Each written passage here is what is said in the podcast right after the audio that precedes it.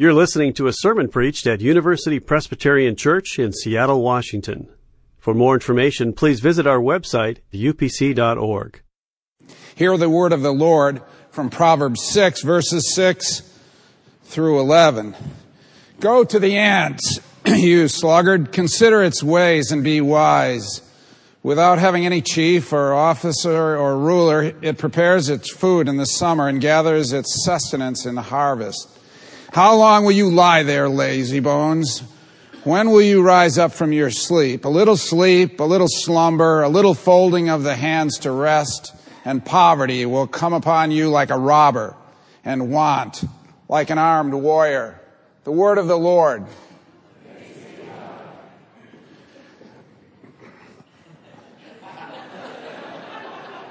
You know, I don't know which is a bigger disappointment, when you walk into University Presbyterian Church and find out there's a guest preacher or a guest organist. They're both bad. And uh, I'm as disappointed as you are about one of those. But, it, but I will say this. I am so honored to be with you. I love this church. Everybody knows I love this church. It's always been just a favorite place for Bonnie and me. Um, I've been involved in different kinds of ways, and it's just a privilege to be here. And the relationship between University Presbyterian Church and Whitworth has been amazing. You have sent us hundreds of students, and many of our alumni have been with you as interns. And, of course, our most famous and highly esteemed alum, Tim Snow, you already have. So, also, I serve on the board of Princeton Seminary, and I was there this week. Do you know that U P C has had as many as eighteen of its people studying at Princeton at one time? It's amazing. So, of course, I got to see Earl, which is always a treat. And then the big treat was our new, our new trustee alum, Renee Sundberg, preached in chapel. And it was great. Yeah, really. It was so good. Probably the best sermon I'll hear this week. And for sure it is. So... So I'm just, again, thank you for having me. I'm honored to be here. When I got an email from Nancy inviting me to preach, I was really pumped. At least I was pumped until I opened the attachment. Go to the ants, you sluggard. Seriously? And on Wednesday, just this past Wednesday, I got an email from my good friend George Henman. He told me how happy he was to have me preaching. No kidding. Although he did preach about leeches, so. Well, when I got this from Nancy, I thought about a conversation I had in the summer of nineteen eighty-two. I was speaking at a staff conference for a young ministry called Prison Fellowship. The day before the conference started, the ministry's founder, Chuck Colson, had been on Good Morning America with David Hartman. Apparently, this was a ten-year anniversary of something related to the Watergate scandal, so they had Chuck on there. So after the conference, Chuck and I were riding to the airport, and I said to him, uh, nice job on Good Morning America, Chuck, but I noticed you pretty much ignored David Hartman's questions. And Chuck goes, yeah, I did. And he says, one Saturday night, President Nixon asked me what I was going to talk about the next morning on Good Morning America, uh, I mean on uh, Meet the Press. Well, I said, Mister President, it just depends what they ask me. And Nixon said, what difference does that make? You tell them whatever you want. I'm not going to lie, I gave that some thought this morning. I was thinking, maybe I could begin with, who am I to consider the ways of ants? Wouldn't you like to hear about Jesus? Go to the ant, you sluggard. By the way, sluggard is a more accurate translation than lazy bones in the R S V, so that's the one I'll use. Now, the context of this passage we find in Proverbs six one. A father, possibly Solomon, is giving advice to his son. Apparently, this father is not too worried about his son's self-esteem because he calls him a sluggard twice. Not only that, he presents ants as aspirational for his son. Well, I think this father and the ants have three things to say to us. First, we are made to work. Second, There are no holier-than-thou jobs. And third, meaning comes more from what we bring to work than what we get from work. The first message is pretty clear. The father is telling his son to get to work. Work like the ants. Work is basic. Look at the ants. They just work. We find commentary on work throughout Scripture. There are many verses, and I thought about giving you some of them, but they're everywhere in Scripture, including the Ten Commandments. Six days you shall labor and do all your work, but the seventh day is a Sabbath to the Lord your God. Most of us think of this commandment in terms of the importance of keeping the Sabbath, but it also commands us to work. I think that's the part the father was focusing on. His son already seemed to have the Sabbath part down. Well, I don't think laziness is a huge problem at U P C. We are probably guilty of working too much rather than too little. And when we get too wrapped up in our jobs, bad things happen. We run the, we run the risk of letting our work define us, and we also find ourselves defining others by their jobs. When people say, "What do you do?" that's a pretty general question, but you don't say, "What do you mean? What do I do?" You know what they mean, and you know your answer will affect their opinion of you. We have a daughter who's a Presbyterian, ordained Presbyterian minister with three preschool kids. If she answers, "What do you do?" with, "I'm a pastor," people will think one thing. But if she answers that "What do you do?" question with, "I'm a wiper, I wipe mouths, I wipe noses, I wipe everything that needs it," they're going to think of her in a different kind of way. It's ridiculous to let what we do for a living define us. The work and the jobs in our lives go so far beyond our occupations. For example, if you are a spouse who is able to stay home with your kids, to say you don't have a job is absurd. Your job is probably harder and certainly more important than the job you'd be doing to make money. So anyway, the father tells his son, look at the ant.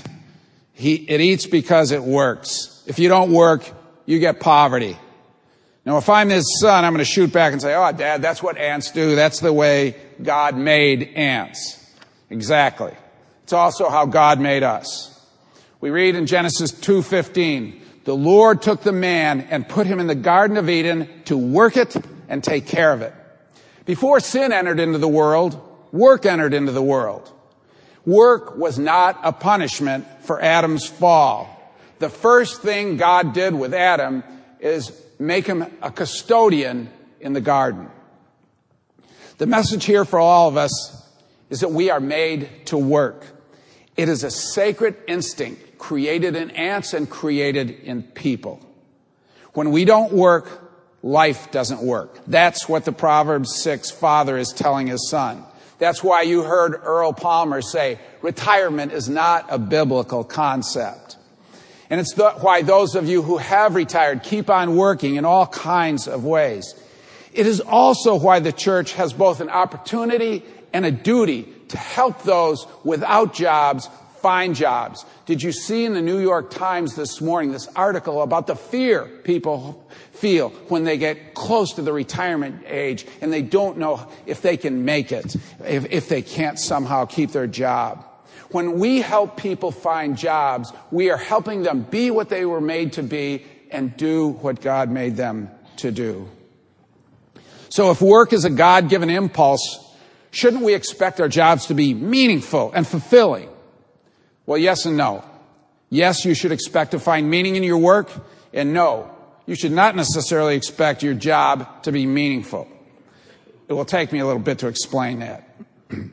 Some of you have jobs that are very fulfilling. My job was that way most of the time. But neither Proverbs six nor Genesis two says anything about jobs offering meaning and satisfaction. The main message from the ants and from the Garden of Eden is about doing the job, meaningful or not. I remember interviewing a candidate for the director of human resources at Whitworth. She said to me, "What is your vision for H R at Whitworth?" I replied, I want our people to love coming to work every day. I really do. But some days might not be so great. So we're going to pay them to come to work. Yeah, that's why people get paid for working. That's why they call it work. So if we don't take anything else from this passage, it's a good reminder that work is work, and you have to do it. So if work is hard and work is work, how do we get meaning in our work? Where does that come from?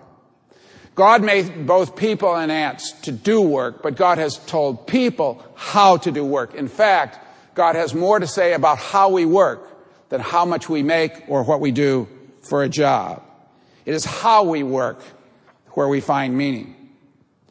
For our work to be fulfilling, meaningful, and for us to work the way God wants us to do it, our work must be an expression of our faith in Jesus Christ. Virtually all of the instruction in the New Testament can be summarized in what Paul wrote to the Colossians. He said, whatever you do, in word or deed, do everything as unto the Lord Jesus, giving thanks to the Father through him. We cannot allow our work and our faith to be separate. In the very early church, faith was integrated into every nook and cranny of the church's lives. But for around the fourth century, the church began to see work as separate from faith.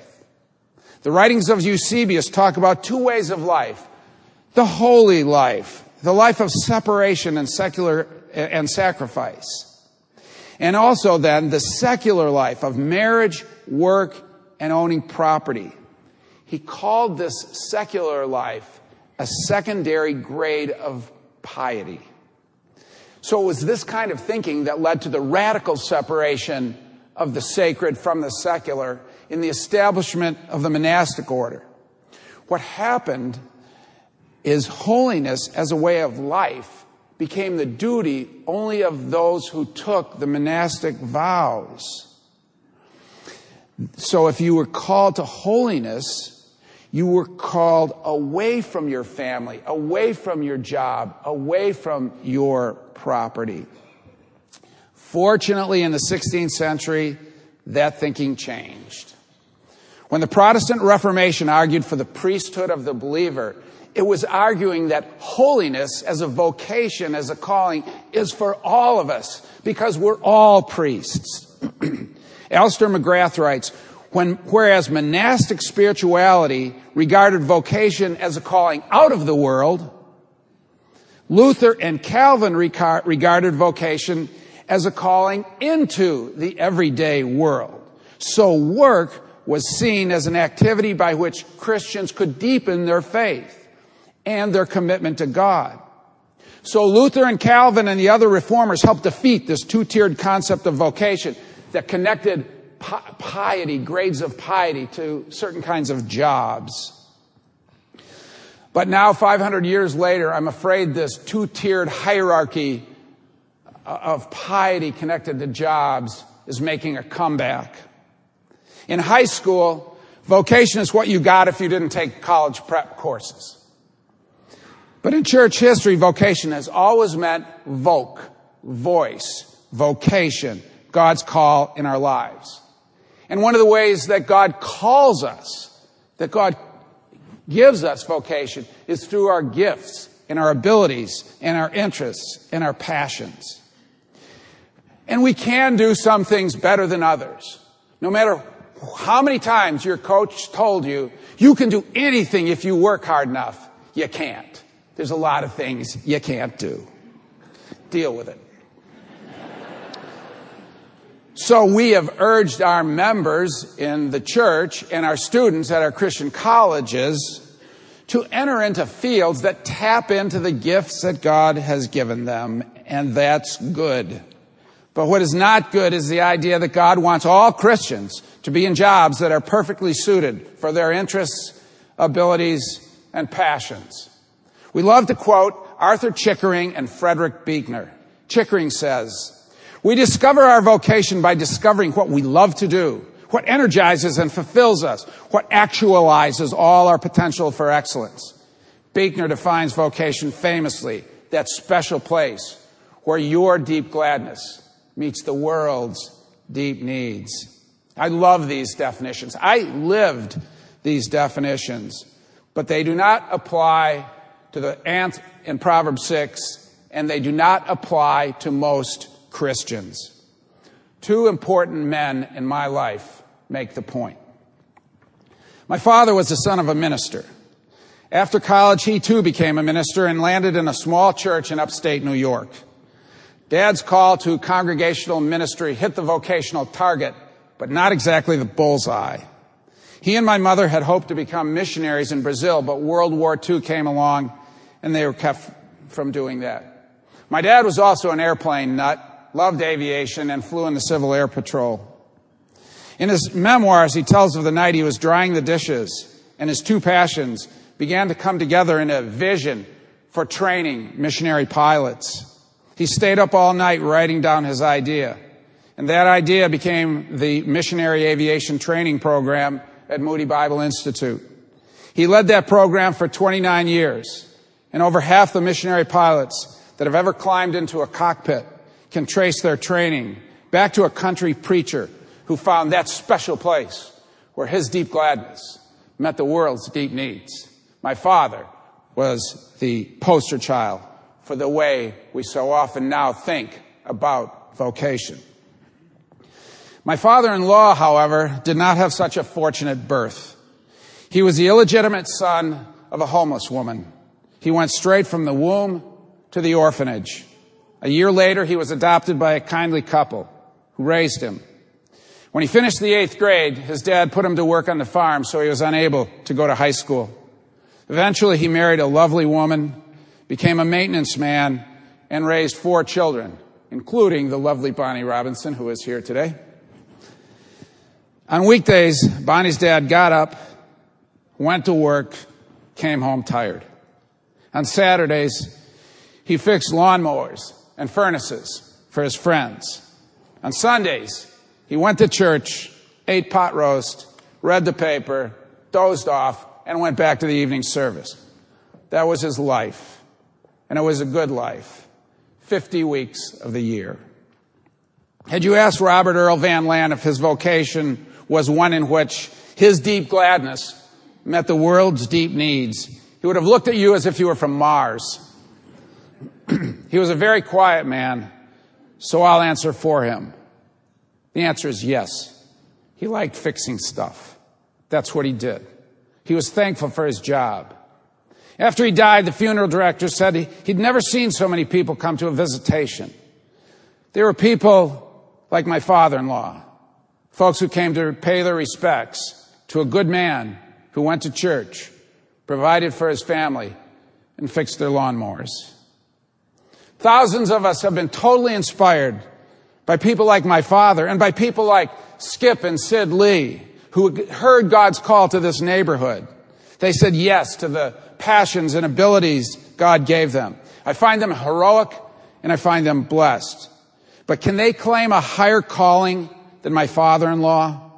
And what about the millions upon millions of Christians around the world whose only vocation is to find food and shelter for their families? What about Christians who are just fighting to survive? What about the Christians in this church and in this sanctuary who are working for minimum wage? For these Christians, their deep gladness is simply taking care of their, themselves and their families. And there is holiness in that. At a recent conference in Portland, one of the featured speakers was talking about vocation as God's desire for us to find our spiritual sweet spot, follow our passions, and step out on faith. So I asked him, doesn't that work better for Western, upper-middle-class Christians who enjoy the luxury of choice? He agreed that it does. We cannot let this idealized understanding of vocation allow us to look at my father-in-law or a billion Christians in the world in a way that Eusebius looked at them, as second-class Christians doing second-class work. For many of these folks, Their passion and deep gladness is more about Christ than the work they do. And when we see our jobs through the lens of faith, we can find holy joy in all kinds of work, mundane work, and even unpleasant work, because we do it as unto the Lord.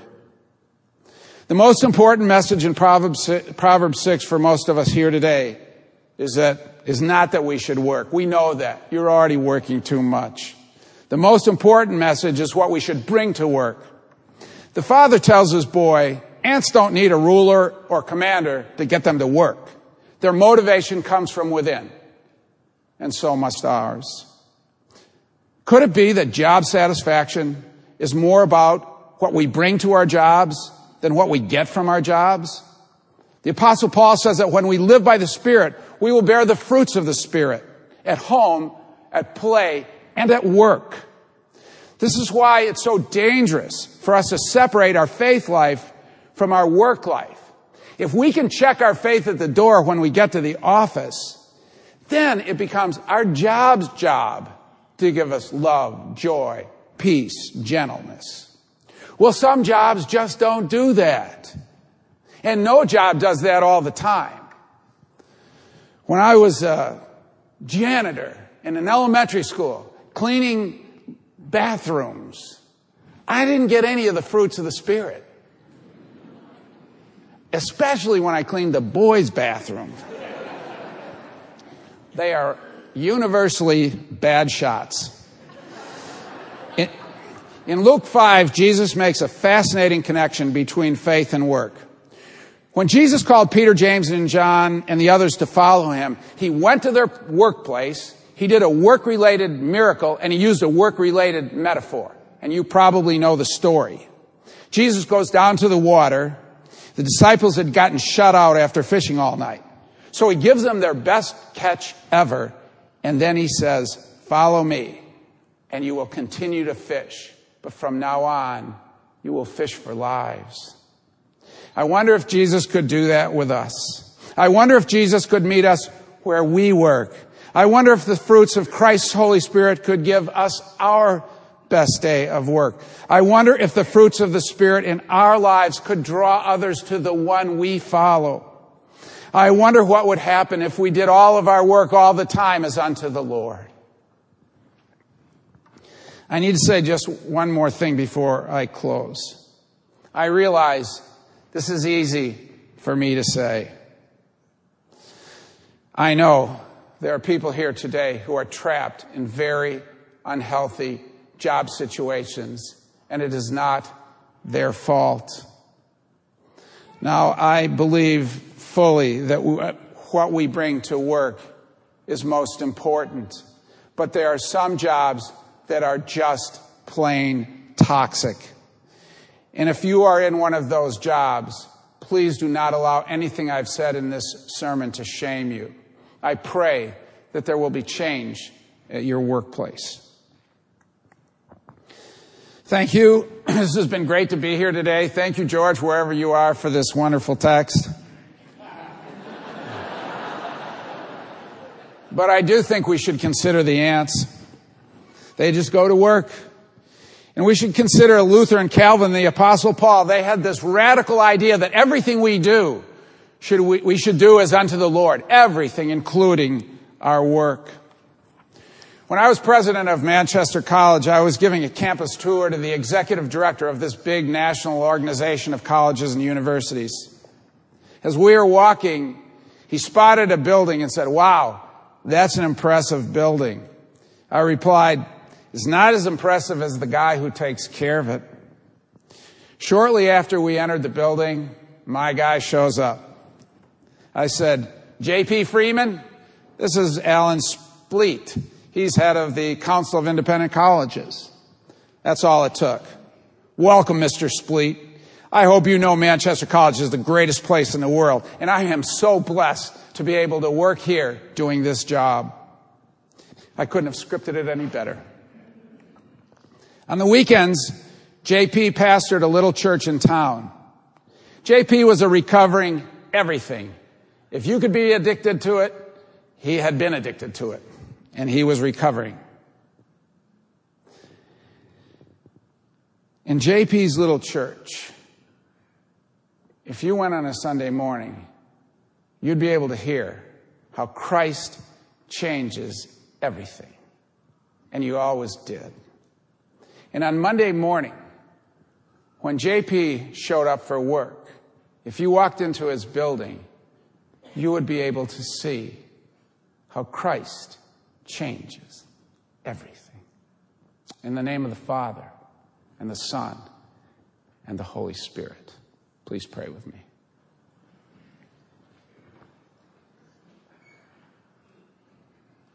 Gracious God, may everything we do, including our work,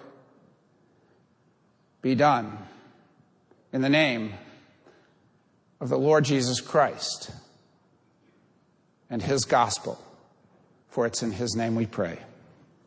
Amen.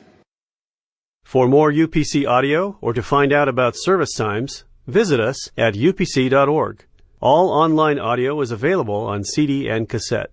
To order copies of sermons and classes, please visit U P C dot org slash audio, email audio at U P C dot org, or call two oh six, five two four, seven three oh one, extension one one seven.